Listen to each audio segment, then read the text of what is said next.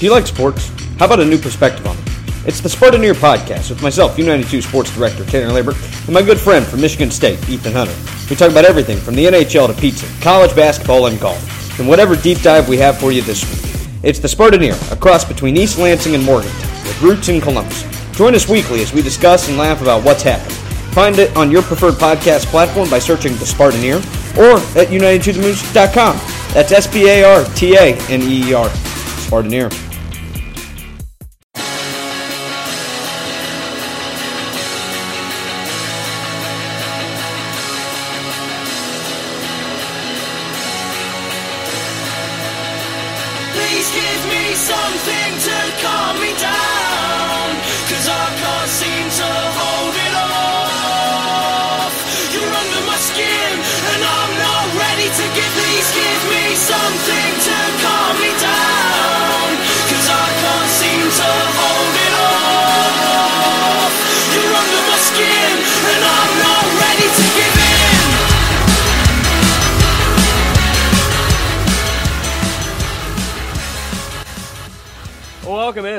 Sports Night right here on U92 The Moose. I'm Tanner Lambert, joined by Anissa Gallo, Sean Tansky, old Sean Tansky, that is, Sir Jonathan Hamilton, and uh, the Oracle, Joel Butcher. FCC approved for tonight. One night only. He's in town. I made it through five, four or five hours of baseball last night. According to Joel's internship, six. Barely told Six the, hours yeah, he was if there. you're- Depending on who's listening. Joel, I saw the Rhino security guard go up to your guys' box and say, "You need to keep it NC-17." Yeah.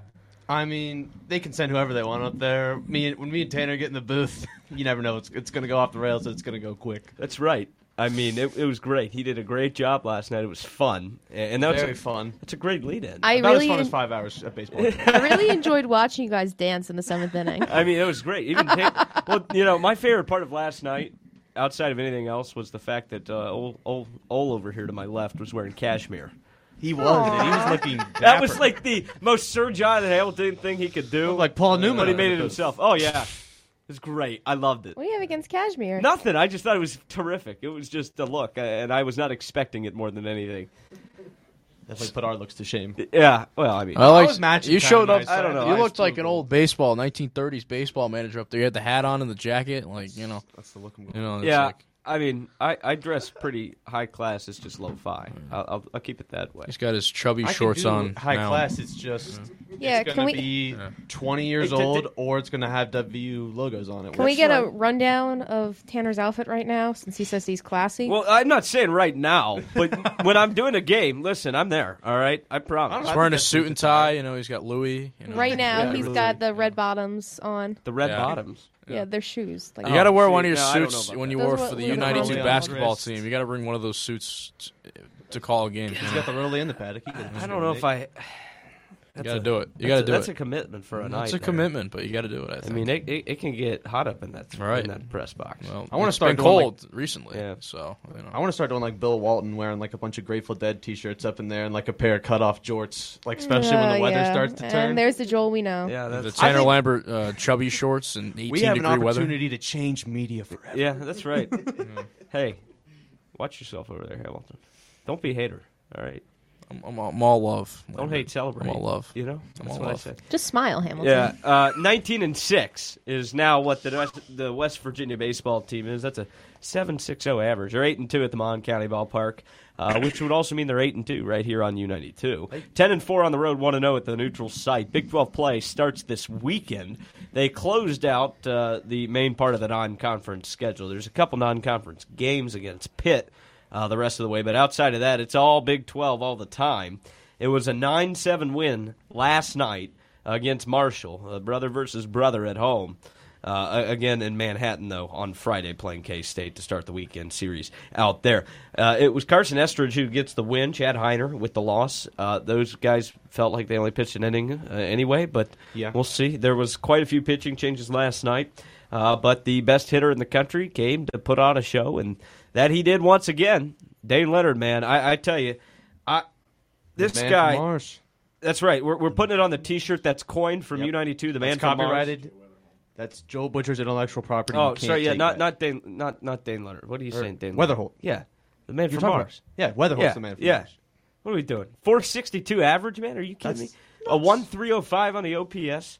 25 starts on 25 games. He's got 30 RBIs this season, a 769 slugger, on base percent of 536. And uh, the uh, stolen bases, uh, he's got quite a few of those as well. Uh, he, he's got the most at bats in the country, too, I want to say. Uh, stolen bases, I think it's at 25 this season, which leads the Big 12. It was a little weird. I don't. I, it's 24 or 25. Yeah. I think 25. Yeah, I kept changing because it was like 23 on one graphic, Yeah, 25 D1 on baseball had 22, and they're usually pretty reliable. yeah, but that's definitely every not other right. thing I kept seeing. So it's 24 or 27 on here. Yeah, that was going into the game. 24. 24 27. Okay. That's a pretty good number. I Let's just take round it. it up to 30. Who Right. cares? Who cares? Uh, Just round up. Yeah, come on. He uh, has only struck out 10 times, too. So, you know, he's not always going for the yard, but uh, he can when he wants to. Last night, though, he was great. Um, but last night, too, it was Landon Wallace who, Landon who was able to add a I- three run RBI triple in the first inning. I called it at the beginning of the season. I said, "Watch out for Landon Wallace," and he Landon Wallace. delivered last night. Absolutely. Yeah, oh, yeah. If that if the wind would have gone a little bit more, it would have been out of the park. yeah, definitely would I- have well, been that, that, that over the big wall. wall. they got there. Oh yeah, that hit. I, I'm remembering it now. It literally Yeah. hit like the yellow on the yeah, very top. Of it the was wall. right there.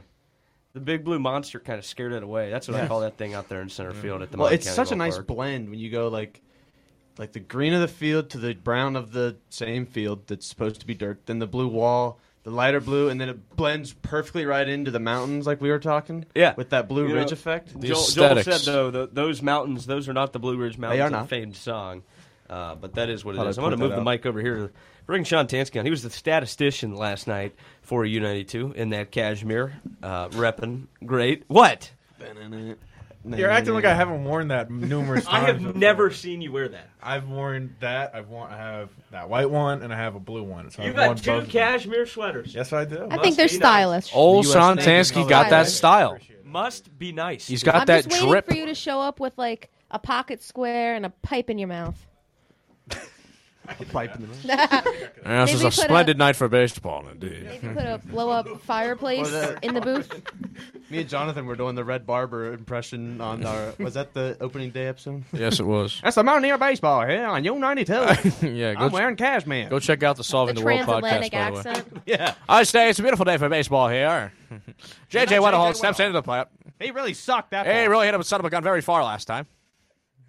You ever watch A League of Their Own? I have not Yes. seen that movie. Never seen Yes. How You've never that seen guy's it. supposed It's to be embarrassing. Barber. He goes, "Oh, baby, she hit the cream cheese out of that one." That guy is Red Barber. I'm pretty I, sure. I did not think this through when I put Hamilton I'm thinking of 42. and Joel Butcher on the same screen. This same is like segment. the best combo ever. This is yeah, like, but but this is not solving the world. This, this is the like our sports Trey page. Parker and Matt Stone. Yeah, is this the stats you were talking about? You wanted us to bring Yeah, up let, to let, the let's table? let Cashmere go here. Yeah, yeah. yeah. I want to hear some of these actually because very interesting game stat was as well. Oh, it was very interesting, but I'll start off with a pretty good one. Uh, Sam White uh, went yard. He had his second home run of the uh, year. That was a two uh, two RBI blast.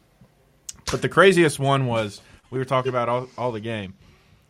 Nine batters were hit by pitches. Yeah, that- from both sides. It's been a it's been a thing I think in these just like the series. A Xavier hit a lot of batters. It's been a it's been a thing at Mon County Ballpark. Well, we were kind of talking. batsmen. It's got to be something kind of common. That's why I think pitch clock maybe. Like I don't want to make any broad or grand accusations here, but like like you're saying, like it's been every game we've seen so far. A lot of batters been getting hit. I don't know. I want to say there was like like seven or eight one of- one one one game. Mm-hmm. I want to say in the Xavier series, it was insane. I think Landon Wallace. There was one. game. I think one Well, game alone he got hit that like poor three dude. times. yeah, I got hit three times in I one think game. Tanner and I were saying that we got to throw him in the back of the tank because we were making like Lando jokes. Oh. And then he hit and then he hit that foul right off his foot. Then Oh, too, that was there. that. Don't, that almost hurts worse. I felt Getting bad worse. for You don't even- Edwards. don't even First get a at bat of the that. game Yeah. You, know, yesterday. you just got to stand there. Gets hit with or the pitch hobble. right on the wrist.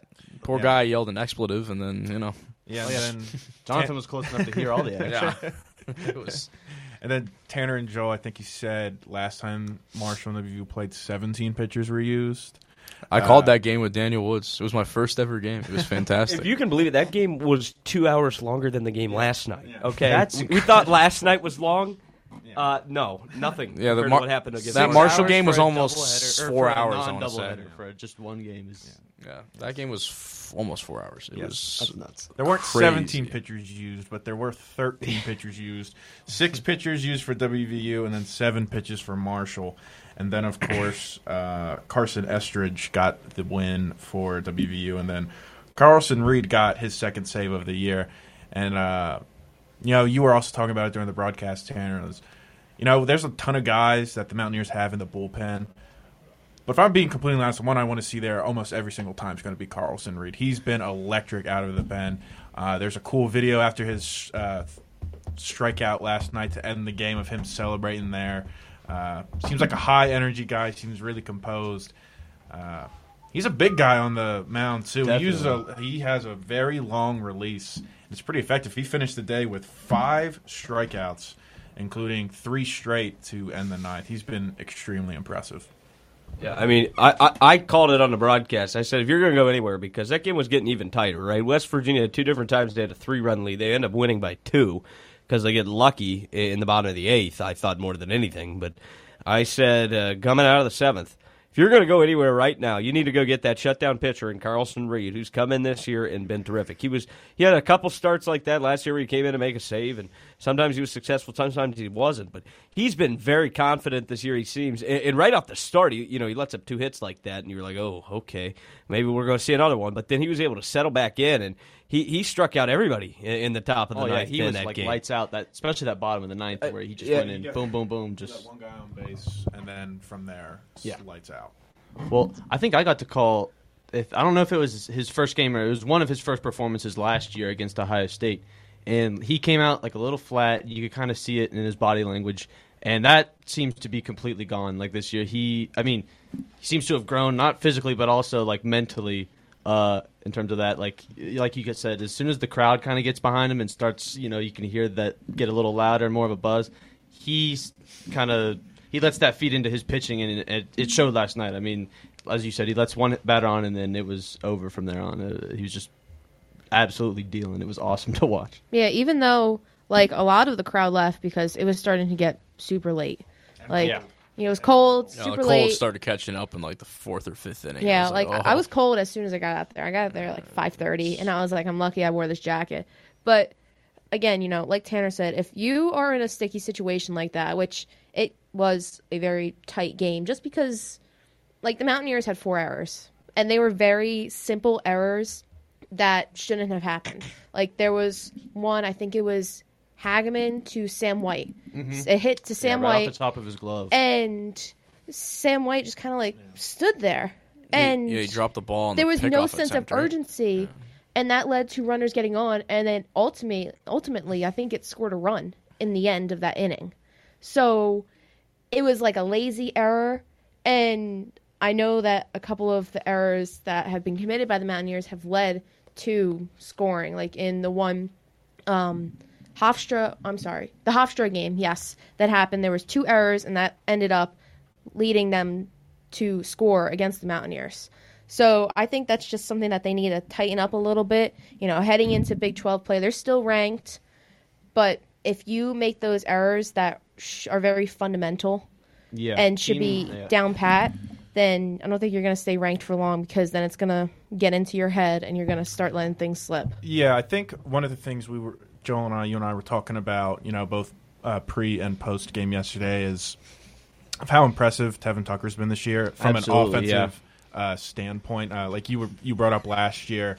We knew how good of a def- uh, def- uh, fielder he was. Yeah, that's what's but he kept couldn't him in get the ba- lineup yeah, for he so could- yeah, long but he couldn't. He couldn't really hit Yeah. well. This year he's been doing both. But last night was kind of a weird game for him uh, fielding wise. He had a couple. I don't think they credited him with errors there, but he definitely could have been. There's a couple Mm-hmm. Had a plays couple he couldn't have made. Or Then least there's that bobble. weird instance where uh, he was on the field, and I think um, uh, the shortstop for Marshall was It- running. Ferrero. Yeah, Ferrer- yeah, and they got they got in a little bit of a. I, I don't want to say scuffle, but there was a, definitely an all- Gio Ferrero. It was weird. yeah. Cashmere, listen, okay.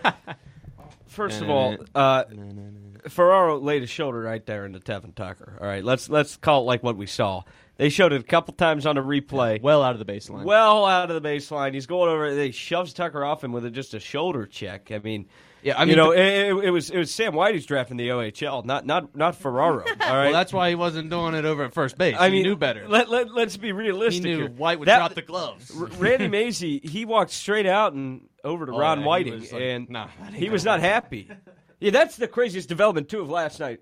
Besides the game, the home plate umpire Ron Whiting, the third baseman Ronnie Whiting. So, oh the Oh my home God! plate- Yeah. The home plate umpire was the same That's umpire scary. who was the first base umpire. Different guys. Are they like father and No, son? there I was, have no idea. it was seriously like he was the same first base umpire for the Yeah. game on Sunday. He he Yep. does a lot of the games. He's a Big Oh, Twelve ump in this area. There's only one team to go on. well, one of the maniacs who was sitting behind me called him Angel Hernandez. oh, Uh oh. oh, I, I think he Where does did a you- fine where did job. you no, sit? he, I mean, What? Where did you sit? I was sitting in the maniac section. Oh, okay. Because there's the guys on the the Marshall dugout. yeah, I'm not talking about the Oh, shirtless man. frat dudes. the frat, the God. frat brews. Those, those Who bros. got a uh, hat tip off from Randy Mazey after the They- game? They were Sure they, they, did. they really got in the Marshall guys' heads. They- They, were they did. talking to the guys They on got some deck. kudos saying, from say what you Amanda want Mazey, about too. Yeah. Say what you want about it. It was effective. Like those Oh, it definitely Marshall was. dudes when they would strike out and I had to walk back and just get They absolutely get the, the reamed. wave. Yeah. Like, oh. Well, Yeah. like the thing that worried me was like they were going absolutely bonkers, and I'm sure a few of them were a little um, on the Inebriated. alcoholic Well, intoxicated. I'm sure Yeah, they little were soda serving pops. beverages. Well, yeah, little you know diet soda Cokes. pops, you know. Um, Yeah. but I was really concerned because you know you had Carlson Reed pitching. This is a really like intense part of the game. You want him to get the save, and these dudes in the back are yelling and screaming. I'm like, okay, you guys can do it when Marshall's up, but sit down, please, like right now, Need to focus. because I was ready to rip my hair out yesterday. Yeah. Oh, yeah. Like I was getting nauseous. Uh, I'm sorry to hear that. That's not good. Uh, I was getting nauseous because of the game. we wanted to mention about uh, the weekend series against Xavier, Mr. Blaine Traxel. Oh I mean, yeah, Good lord, guys. I was a little tardy to the party with Blaine Traxel. I I've been like You on the uh, Blaine train now? Yeah, I, I mean, I mean, well, I hadn't choo been. choo, all, all, all, all steam ahead. Let's go. Yeah. Blaine Four complete games. He could have had five. He could have six from the from what I've been reading at least. Yeah, you can't. You pitch eight innings. I think against Minnesota. Yeah, no, that's what I mean. So, uh, just want to give him a shout out really quick. But uh, I, I did. We only got a couple minutes here left on the baseball segment. West Virginia's third in batting average uh, in in the Big 12, a 298 average, and then a little bit of help from the best hitter in the country. Yes, I keep He's saying at the country. right now, right? 48 hits after last night. Yeah, number That's- one, number one in hits, insane. number one in batting average, not just in the Big 12, in the entire He country. leads in total bases by Nation. 23. I mean, it's crazy how good Wetherholt's been. Uh, pitching wise, West Virginia's uh, second with an average ERA of 3.70. Their starters are 19 and 6 on the season, uh, which is a really good number. Uh, 224 innings pitched uh, for for them this season. Uh, fielding wise, though, West Virginia down at seventh. So uh, maybe some work to do defensively there. Again, J.J. Wetherholt, number one in the Big 12. The the guy that's second in the Big 12 as far as average goes, Gavin Kash from Texas Tech. He's all the way down at 417. uh, so it take like two straight games of not getting a hit for Wetherholt to get down to that low, uh, which is just incredible as well. Uh, pitching wise, uh, the number one pitcher in the Big 12 is Gordon Lucas at a 1.85 ERA. He's 2 and 0, uh, but he has not pitched nearly as much as Blaine Traxel, who's got the most innings pitched in the country right now this year. Blaine. Traxel, he's got a 2.02 ERA, which is really good.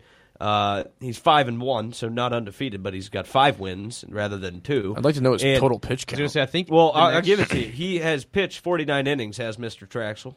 He's only allowed 36 hits in those 49 innings. He's faced 178 different batters, allowing a 202 average. Gordon Lucas, so Traxel's fourth for what it's worth. Lucas is number one. Uh, he, he's he's only faced 112 at batters. He allows 170. So that's a 66 batter difference between the two guys. Uh, and so, yes, statistically, Traxel's not the best in the Big 12, but you could say he's probably Do you have one of the best. pitch Yep. count? He's doing stuff that no one else can do. That, that's correct. So far. Yeah, but, like, if Uh, you let's see. Uh, let me look- look at a different. So I'm stat. sure that's got to be the highest. if you look at this, so all of the top three pitchers have about 35 ish innings that they've pitched. That's why their ERAs are so low. Yeah. Blaine mm-hmm. Traxel has the most innings pitched. So still having a 2. Point, Is 2.02 Yeah. ERA, that's amazing. Well, then for him. also to that. He's point, got a .92 whip. to that point with the complete game. That's insane.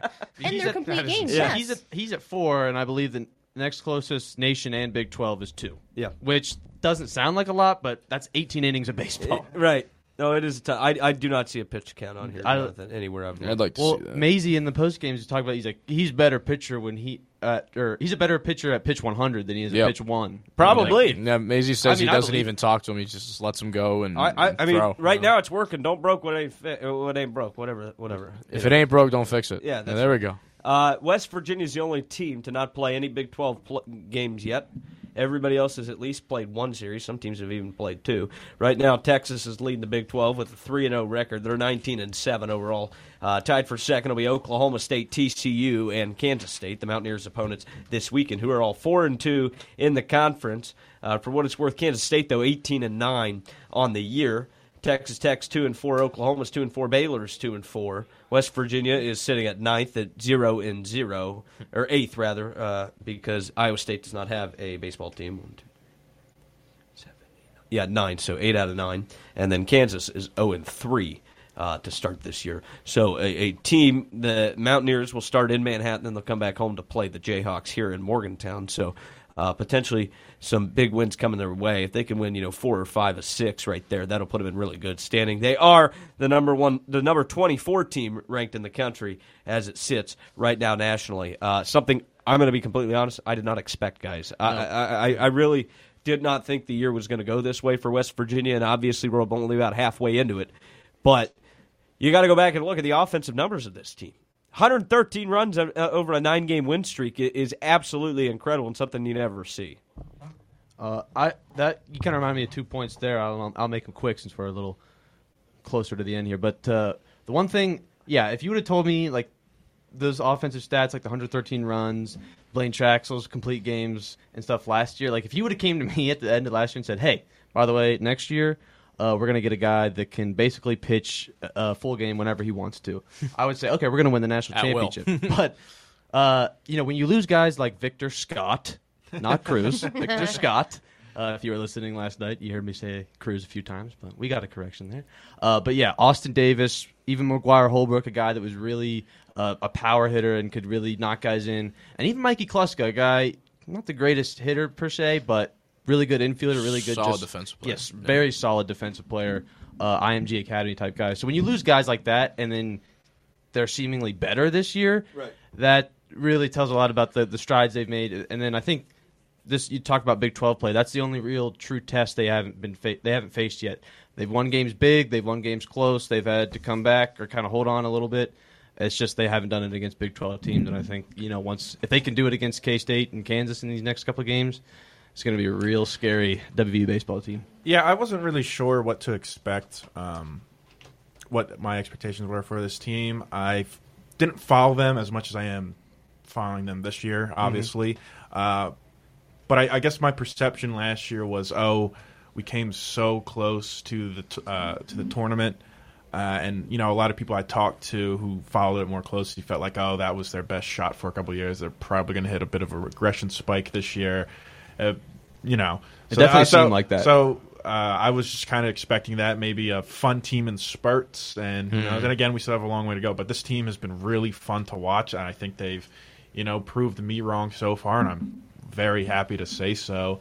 Um, and again, it's I know the perception of the team coming is it's always been Mazey ball and how they like to play. Uh, but man, it really does help when you c- when you have the benefit of that. When you also have some really good hitters throughout the entire lineup, as well as some really really good pitching, both from your stars and your bullpens. I keep hammering home. Uh, the pitching has probably been the most thing I've been the most impressed about from this team. So just because they have so many guys, like I, I kept saying it last night. Um, they have so many guys for so many different uh, parts of the game, high leverage uh, moments that I, anyone they call out, I'm expecting them to get it done. Yeah, I, I wanted to ask you guys as we sit here. Uh, when, when a ball is hit high up in the air, Hamilton, what is that called? A pop up. Well, yeah, but like, what's another term? Rather than having a lot A of velocity term. on it, what would you say? No, shut up! Don't give them any ideas, Sean. A rainbow. A rainbow, maybe. Okay. Texas leaguer, possible. Okay, stop it. Give me a real, real term that you're going to use when you say that. Pop up. A pop up. That's all you're ever going to call it if it just goes up in the air. Every If it goes up with uh, like a lazy pop up. Yeah, no, I don't know because last night, you know, there were a couple huge flyouts in the left field, and Joel High and I fly ball. could not think of a term for it. But Too high. We were thinking, you know, what, what what's the term? Because it, it doesn't have enough velocity on it. It has a lot more of what on it? I I, I don't know. We still been trying to Walmart figure it home It's a high fly ball. Out. All right, fair enough. Sometimes there's no fancy term for it. Well, you just yeah, call but there what should it is. be. Let's Yeah. come up with something here. You know, Okay, well, my, hibachi my, my chop. new my new coined term. Yeah, the hibachi chop over the I do left. like that one. That's good. Or um, Tanner likes to say Oppo Taco. She did not know that was didn't a know term. that term? No. I know, I've no, heard that I know that it's a term. I just think it's cringy. yeah, and then she started saying it. And then she was like, Ironically. Oh, good. Wetherholt's a big apple top apple taco guy. So is old Landon Wallace. Landon Wattis. Yeah, Landon you know that's the other thing too. Really quick about this team is we got to hit a break here. Uh, between Sarah Bates and Landon Wallace, I, I don't know uh, if we had to pit those two against each other i- in a how can Tanner say it in a game setting draft. I, I don't know who would win. Because take Wallace at one. Those are the two that are I, I, everybody loves when I say their names. I, I really don't try to say them any differently. I guess it just comes out. Well, I'm just the one soundbite of It's you doing Sarah Bates. You say Landon Wallace. Weird every time. I can just say Landon Wallace. Landon Yeah, Wallace. but like you roll like you go Sarah Bates. Sarah you like Bates. make it real. It's, like, emphatic. pretty. It's emphatic. Sarah Bates. You got that promo uh, hooked Certain up here names for just the have that commercial flair break. to them. I know. I get it. Um, Oh no, I'm just asking. we- We got time. You can throw it in the break really quick if you got it up. if you don't have it up, don't worry just about so it. you know, that's not the Coach P era anymore. Okay, Oh, all right. Jeez, Mm. Louise. That, that's a that's a transition for sure. When we come back from break here, we'll be talking about the NCAA women's basketball tournament and the Final Four there, and some projections about this weekend potentially, maybe some of the stuff that came out of the Elite Eight uh, and those sorts of things. But that was conversation on West Virginia baseball and Landon Wallace. Uh, and when we come back, it'll be the NCAA women's tournament action. This has been uh, the sports page. When we come back, it'll be more. This is U92 The Moose. But Sarah Bates now, two seconds on the shot clock. She's got to throw one up. Hits the rim and she hits it. Sarah Bates from deep. U92 The Moose, home of West Virginia women's basketball, right here on 91.7, with pregame, halftime, and postgame analysis of every Mountaineer home matchup. She gets a screen from Watson. Now kicks it over in the corner. It's open for Danny Nichols at the buzzer. She hits it. Danny Nichols, 56 to 48. West Virginia Great ball movement there. What a play by the Mountaineers. Join the sports staff for all the coverage here on 91.7. Have you been missing out on quality sports content? Don't look any further than right here at U92 The Moose. Wednesday night, 6 to 10, it's the sports page. You know, the defense kind of gets lackadaisical. And That's a, obviously, that's a big word, Brian. yeah, I don't know how to spell it, so don't ask. You know what that means, Sean? Lackadaisical? I don't even know what it means. It just sounded right. Yeah. Uh, last, uh, they get lax in their They, effort. they get maybe. lax? Yeah. Oh, okay. Maybe. Missed it? Don't worry. Subscribe to the podcast and at u92themoose.com. Baseball season is back on U92. Catch every home game on 91.7 with coverage starting a half an hour before first pitch. You got to put the ball in play. 0-2. He does put the ball in play. There down the right field line. One run is in. Two runs are in. Abernathy being waved home. There is no throw at the plate. It's a double from Dane Leonard. A three-run double. With great non-conference series against the likes of Penn State, Xavier, Pitt, and Marshall, you do not want to miss this season. Smith ready. The one-two. Swing and a miss again. Smith gets out of it. He inherits two runners and no outs and strands both of them at second and third. Join the sports staff as they cover the Mountaineers series for the Big 12 Conference this spring, right here on U92 The Moose. That's the ball game. West Virginia takes down number 18 Texas in Morgantown. What's poppin'? What's poppin', everybody? I'm Mike, I'm Brian. and this is Hoopin' with Mike and Brian, a sports podcast where we talk everything hoops, giving insight, giving our own opinion about the basketball world. Right? Uh, we're out on all platforms, as we know, and along with that, make sure you subscribe to our socials. Uh, on YouTube, we are at Hoopin with Mike and Brian. On Instagram, we're at hoopin.mb. On TikTok, we're also at hoopin.mb. And then on Twitter, we're at hoopin underscore mb. Yeah. Keep hooping.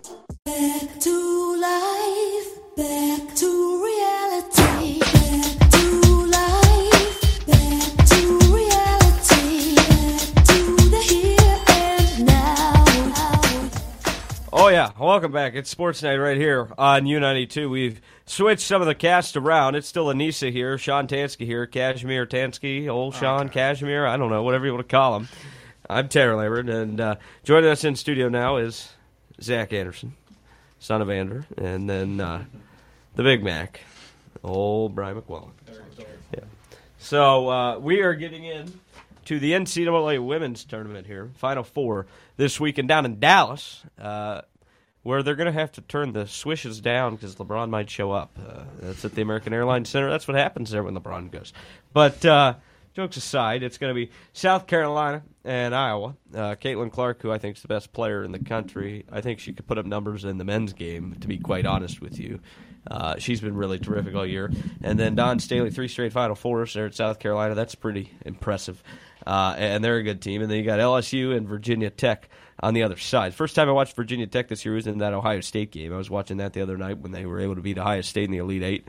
Uh, and, I mean, they're good. They're tough and physical. And LSU's a really good team. Kim Mulkey, uh, you know, we, we know her from the Big 12 and all those things, but uh, they're they're another really good team as well. So it's going to be an exciting weekend there in Dallas, and I think these are going to be really good games. I don't know if you guys saw, but the Iowa Elite Eight game did more numbers than any NBA game has this season on ESPN. Which The is against- yeah, The one against Louisville? yeah, Wow. the number one basketball program on ESPN, excluding men's college basketball, better than the NBA. It did numbers better than the NBA. That's how good these games are, a- and that's why you know we. Hey, talk that's a about good thing for women's hoops. though. yeah, no, You know, I, we all, all of women's us here are big fans of women's hoops, and, and we that is call it why. on the radio, so. Right, that, that's why because it is good basketball. And when you watch Caitlin Clark, the only player to ever drop a forty-point triple double in a tournament game, go off like she did, I, I mean, it's just impressive. Well, the thing is with that, like, so I, I saw that tweet, and then if you look at like the quote tweets and stuff, people are like, "Well, who cares?" Yeah, Well, well- it's something that's very important Uh, because not a lot of people have ever put respect on women's basketball. You know, whether it be college or the WNBA, and you have people who are like, "Okay, so what? She hit a triple double." Like, no, no, no. She's the first person, male or female, in either league to hit a triple double in an NCAA Yeah, tournament. with forty points. Like Yeah. she is absolutely insane. Yeah, no, it, it was a great game.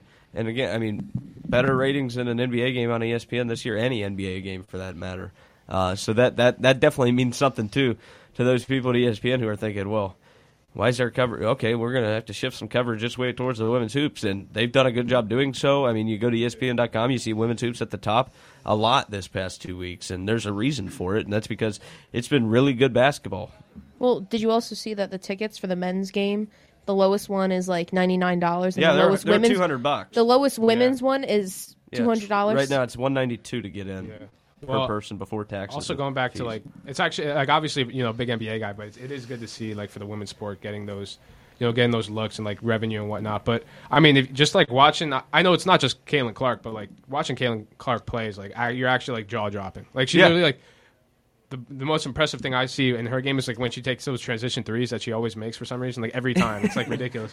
Um, but it's fun to watch, and I am actually happy to see that. And I also think like with I've seen LSU. I was I was talking to Zach earlier, but like um, I'm not a fan of them doing the gritty and stuff like during the uh, you know during the game. But it, I mean, Hey Brian, they could cross you up right now at the wreck. Okay, Tanner, I, I'm going to be professional. I'm not going to say that. I'm not going to say what's in my mind, but uh, I was going to say, Caitlin Clark, if you want to join the U92ers uh, intramural squad, there's a spot for you. Yeah, we'll take- but uh, yeah, it's fun to watch, and I'm just happy. As a basketball fan in general, I'm, I'm happy to see that they're getting, you know, as a sister, I, as, as a guy who has a sister who's playing uh, D1 basketball, you know, it, it's cool to see because I see how much work they put in. So We consider you a sister, Yeah, Brian. thank you. I don't know what that means, Honorary. but I'll be professional once again.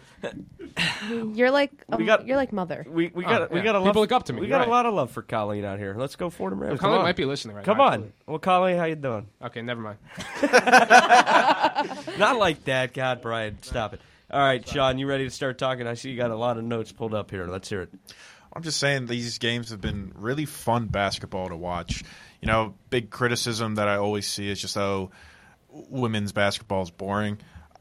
I I guess we're watching different sports. Then this entire tournament has been incredible, and I think it's really going to be exciting. I mean, both of these games are going to be incredible, but I'm really looking forward uh, specifically to the South Car- Carolina Iowa State game. Uh, really, just because I'm a big fan of Dawn Staley and everything she's done as a player and as a coach so far. Uh, you know, she's from Philly, has always you Oh know supported the city and everything, and uh, I'm just really excited. Uh, you know, to see that coaching matchup, and then you know how she's going to adjust to a great player. Um, like uh, Caitlin Clark, it's Yeah. really going to be fun to see. It's going to be a cool chess match. Yeah, Iowa's a really good basketball team, uh, and there's a reason for that. And they've got the opportunity here to uh, end that perfect run that South Carolina's been on. Carolina's undefeated this year, 36 and 0. They're looking to go undefeated, be 38 0 at the end of the year, and be you know the national champions. And uh, I think they got a good shot at it. But this is an Iowa team that just beat a really good Tennessee team, 69 to 67. There in the Elite Eight, and they move on. Uh, or sorry, rather that that was way earlier this season. What am I looking at? I- I'm looking at the Wasn't wrong it Ohio. State they Yeah, played?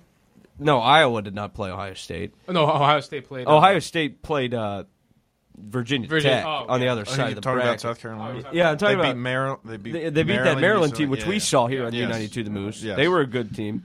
Uh, West Virginia played out in College Park to start, where Maryland was the host team for a reason, right? With women's college basketball, that's how it goes. Uh, the top four seeds all host regionals for the first two games. Uh, Anissa, you were out there. You saw some of that action. Yeah, and then uh, Mounts and I watched Maryland cross um, Holy Cross. Like they Yeah. crossed them up on the court. I think they by were 32. yeah. Um, yeah, it's just a tournament game. that whatever. Maryland team was legit though. Yeah, they, they were, and so South Carolina gets them. I was looking at Iowa beating Louisville. That's right. I, I don't know why Louisville slipped my mind. You saw the uh, clip of Caitlin Clark talking to the I- or to the Louisville Yeah, girl. she told her, like, was you're like, down 40 "W- point- no, you're you're down- Yeah, down down 14, 14, you're down up." 14. Yeah. Well, that that much you could Louisville girl also got into it with um, one of the girls from Oh, Texas. LSU. Oh, was it Texas? Texas. Yeah, well, the Texas girl went at her, didn't it? Well, it was in the handshakes, right? Did you Yeah. read like the lip read? Did you no, see like I the lip can't readings? do that. No. Well, so, like John Boy did a lip reading for it. Who? And John Boy.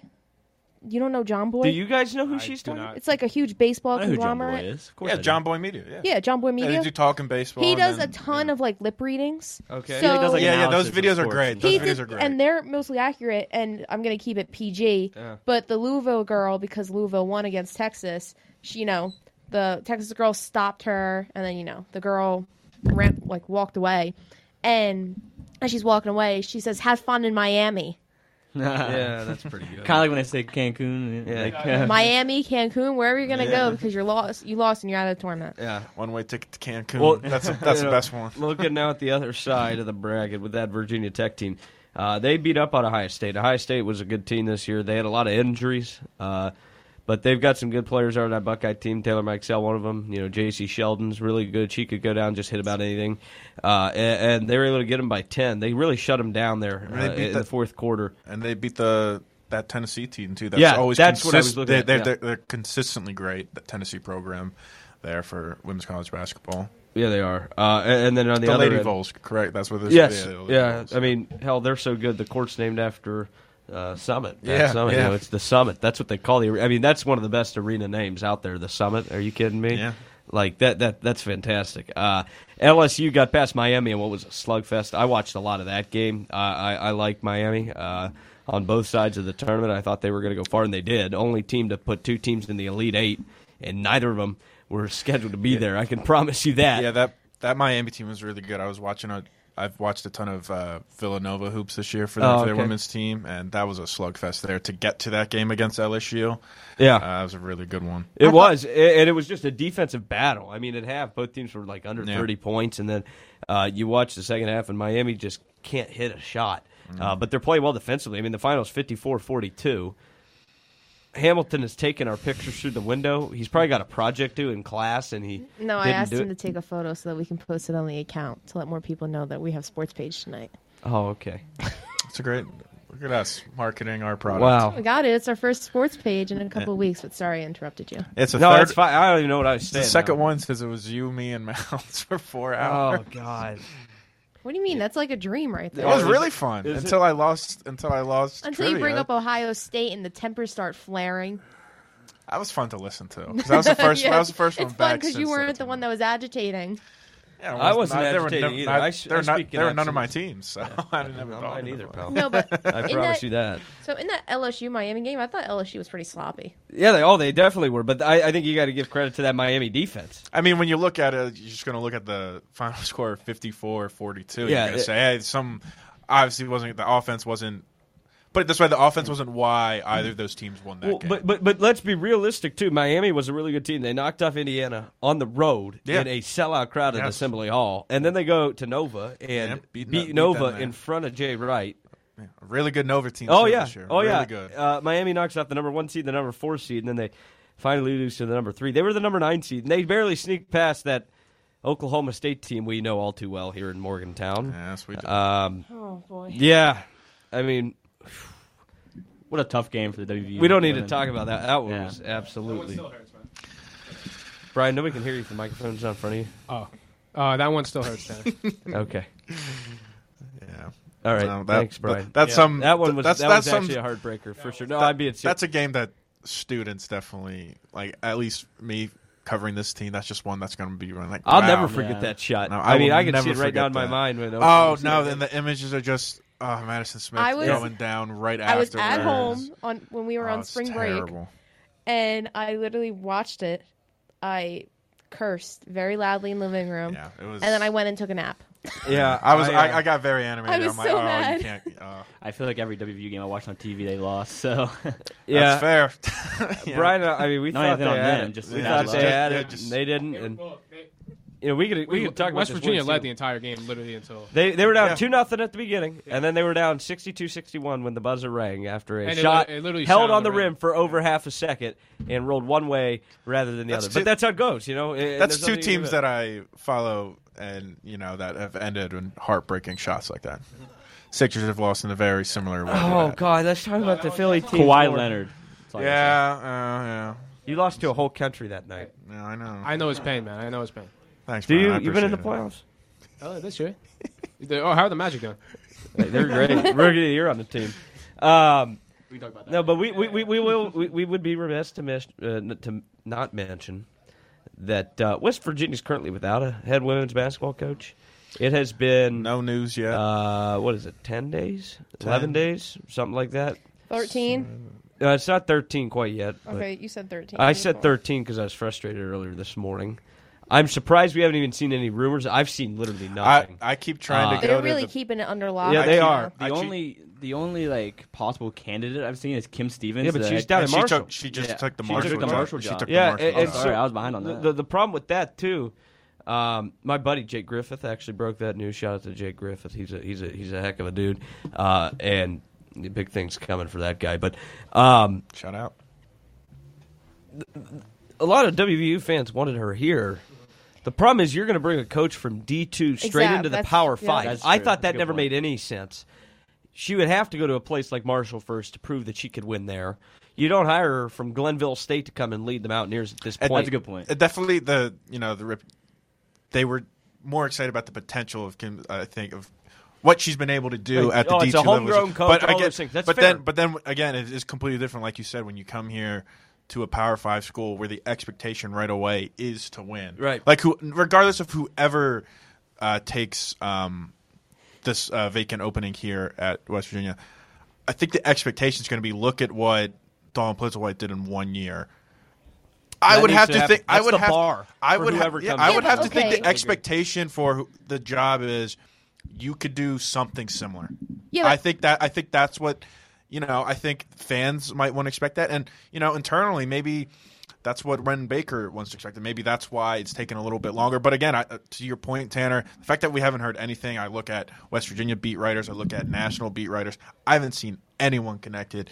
Uh, No, there's so so it is it's, from it's- inside. there's uh, nothing. for any time there's a head coach. I mean, regardless of the sport, you usually hear something. You usually Yeah. hear something, and the fact that I just haven't seen it is kind of, you know, crazy. I don't.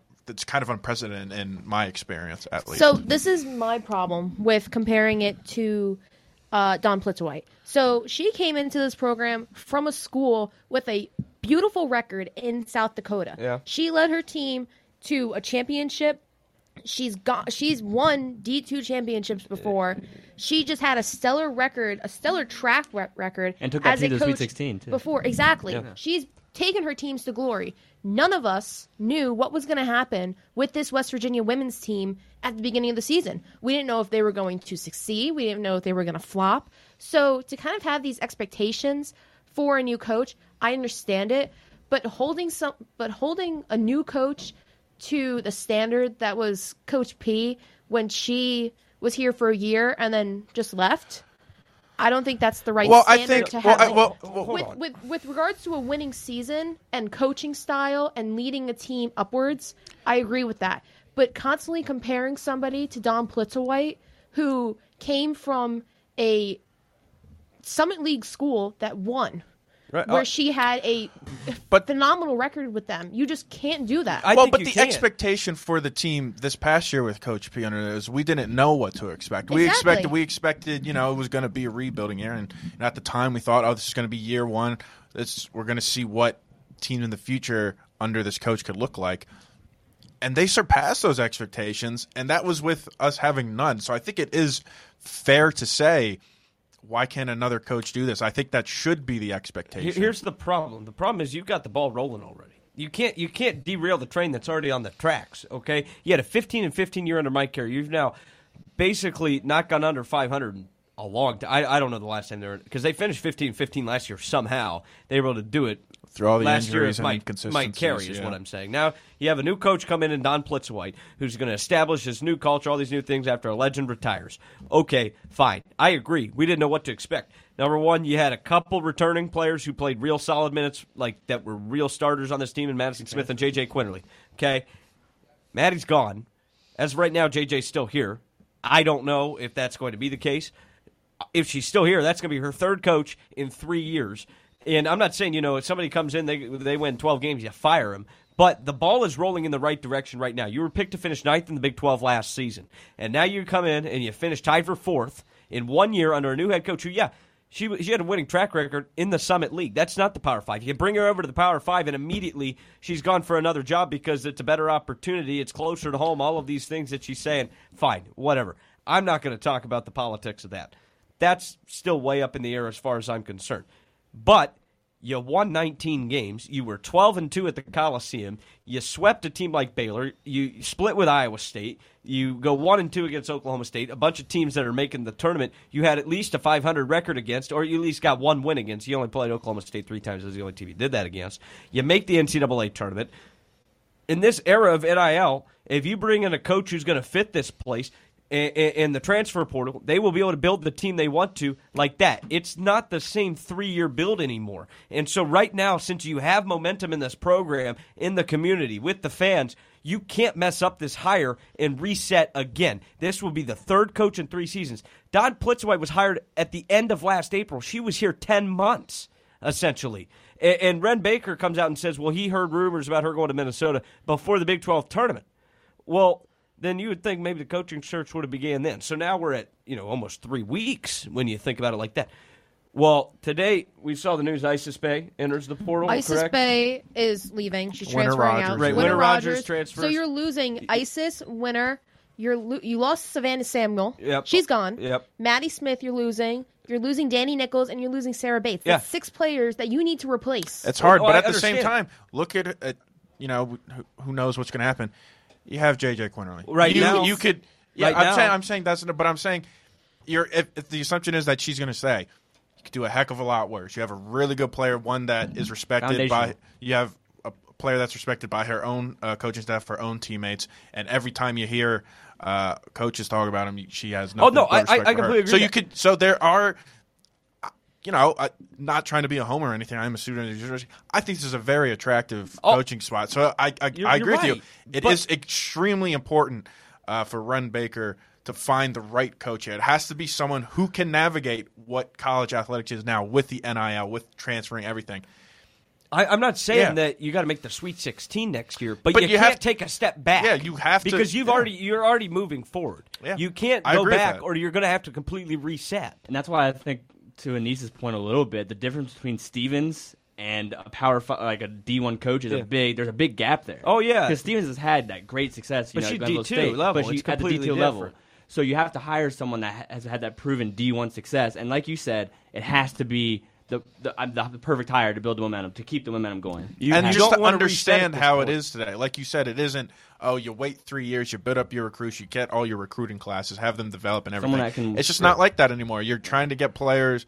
You know, you want your recruit uh, your recruits to play, but you're also going to have to get players in the transfer portal to also play right Well, away. You're that's- building on the fly constantly. That is Speaking of how it recruits, is. I thought Plitzuweit had a decent class. What's There the are- update She on any did. of those? Gr- uh, the the one uh, Their top one uh, transferred. top with one her. uh, decommitted, then committed to Minnesota Yeah. the next day. Uh, to go with Coach P, and you know what? I don't blame her for That's that. fair. That's the Yeah, coach that's she fair. She committed recruited- to. yeah, she recruited No, that, Yeah. that that's how it goes. That happens all the I, time. I, I'm not saying they need to hire you know the the best coach ever or something like that. They need to have the next Pat Summitt. They need to have the next Dawn Staley here. But I I just think that there's a lot of momentum with this program right now, and you need to grab a hold of that, and you don't want to lose it because you have it going right now. The Coliseum was filled way up. It got- got very loud at the end of the season. it- there was a ton of there was more filled. people than they'd ever had buy season tickets at the beginning of last year. All of these things are pointing to good stuff happening around this women's basketball program. You don't want to reset it now and have to start that once again. You, you're going to have to change some things because you're obviously bringing in a new coach. But right now, there's a lot of momentum around this program, and you got to find a way to keep that and keep going with it. Brian, you have any thoughts? You haven't said anything yet. Yeah, no, I mean, I, I've just, just in general, my problem with college sports is like, um, like people are critical when players enter the transfer portal. But coaches whatnot. do it all the but coaches do it yeah. all the time, and they're never really held to that same standard. Like that's just my takeaway from it. I, I don't like it, but that's kind of just the world we live in. You see it with Coach P. Uh, like that's just I, that's my problem with it because it's just not really fair. Because one of the the coaches have to, should be held to the same standard as these players. Because these players, like in- the men's, you saw what Caleb Love for UNC. Like people were hating on him for transferring when the UNC fan base was hating on him all year, and then he enters the transfer portal and leaves, and then people have a problem with it. It just doesn't make sense to me. But so that's just my problem with college sports in general. Specifically, you know, we saw it in this situation here. So Yeah, no, I, I, I get that, and that's definitely something. You know, I think we're going to see a lot of changes in college sports over the next six months. I, I'm not lying to you when I say that. Uh, it just seems that we're heading in that direction. I think that what you see now is not what it's going to look like in a year. I, I would be shocked For if what? that's the case. For- everything. Well, I there's think- a I think the congressional hearing thing about NIL. is I gonna heard get there was shaken going to be some NIL Um, regulation yeah. put in there, place. there, there, there's probably going to be national NIL regulation. Uh, there, the new Charlie Baker's the new president of the NCAA. He's the former governor of Massachusetts. He's going to bring a very sort of you know legislative mind to the to the NCAA, and I think they're going to change a lot of things. The NCAA has no power in sports right now. They're going to change that. They're going to institute things that these member schools are then going to have to follow. And then I also think at some point you're going to see the powerful players in this go, okay, football's got to be set aside. It's going to have to go that way. And you're going to see a football only super conference where top 50 teams are involved and all of these things. Okay, fine. And then everybody else is going to be in different leagues for other stuff, right? So right now, you know, the Pac 12 looks like it's done. Uh, we've seen all the rumors about the four corner states coming to the Big 12 and all of those things, and we'll see if that happens. But I, I think that you are going to see a transition because things are going to change, and you're going to say, okay, if we have to do a pay pay players' salaries, which I think we're getting to because NIL is getting crazy and people don't want to waste their money on guys that come for a year and leave and all of these things. You're going to see football separate because that's where the money's made, and you're going to start to see players get paid salaries at like it's a professional level because every other student on campus can get a job on campus and the sports are going to become the same way and so then you're going to have to see a major shakeup in how the money is going to be shared and I think what you're going to see then is a lot of parity across the sport, which is what we're seeing in this men's tournament right now, where then anybody's got a shot. And I think that outside of places like Columbus, Ohio, and Tuscaloosa, Alabama, most people around the country would rather have that anyway. Where you know what? Hey, this year you got Tavon Austin on the roster. Oh, you can make a run. Okay, let's see what we can do. Go win ten football games, and you're going to be in it. You're going to see a huge shift, I think, in, in college sports overall, uh, because new legislation is going to come down, and people are just going to not be able to put up with it. You're not going to be able to navigate it. A football coach now works 370 days a year. That they can't not. They have to constantly recruit, constantly re-recruit the same guys that are already on the roster, and then they've got to, you know, plan a schedule. They got to go coach these games. They got to run practice. They got to do all these things, and you see coaches leaving for the NFL. You see coaches retiring. You see things happening, and it's like nobody wants to do this. It's becoming more than a, just a job at this point. It's your entire life, and it's not fair. And there's no reason for it to be that way. And so I think you are going to see a major change, and I think it could come before next football season. Well, I mean, going off your point of like NIL, I just think it's kind of like it's like irritating as a fan and then just as somebody in general. If you have players that only come to your school strictly because like you're being offered a million dollars and a house and a car, Why wouldn't you- why would you say no to that? Well, that's not what I'm saying. Okay. But like, I I agree that they need to be that college athletes should be paid if their likelihood is be if their likeliness is being used in sports on jerseys, they need to be paid for that. What I don't agree with is giving them monster salaries to come to a specific school because then what's the point of it? Like are they coming to play for their, you know, are they coming to actually play here or are they just coming here for the money? That's what it boils down to. and I think at it's that kind of a slippery slope a little bit with the salary stuff because I mean, then you have to differentiate between women and men's, or even let's compare women's basketball to women's tennis here at West Virginia. Yeah, no, I mean, how do you differentiate salaries? I, I in think point? that you're it's gonna slippery slope. you're gonna have to strictly go. Okay, uh, well, here I'll ask you guys. What's we got to hit a break, but top revenue sports it goes football, men's basketball, hockey. Then I think it's women's basketball, volleyball, and something along those lines. You're going to get paid a wage based off of how much revenue your sports brings in. Is there a problem with that? I, I, I don't know. We'll have to see, and that's why I think IX. you're going to see the. Well, yeah, I get that, and that's why you're going to see this legislation come from Congress in agreement with the NCAA and say, flat rate. Here's what it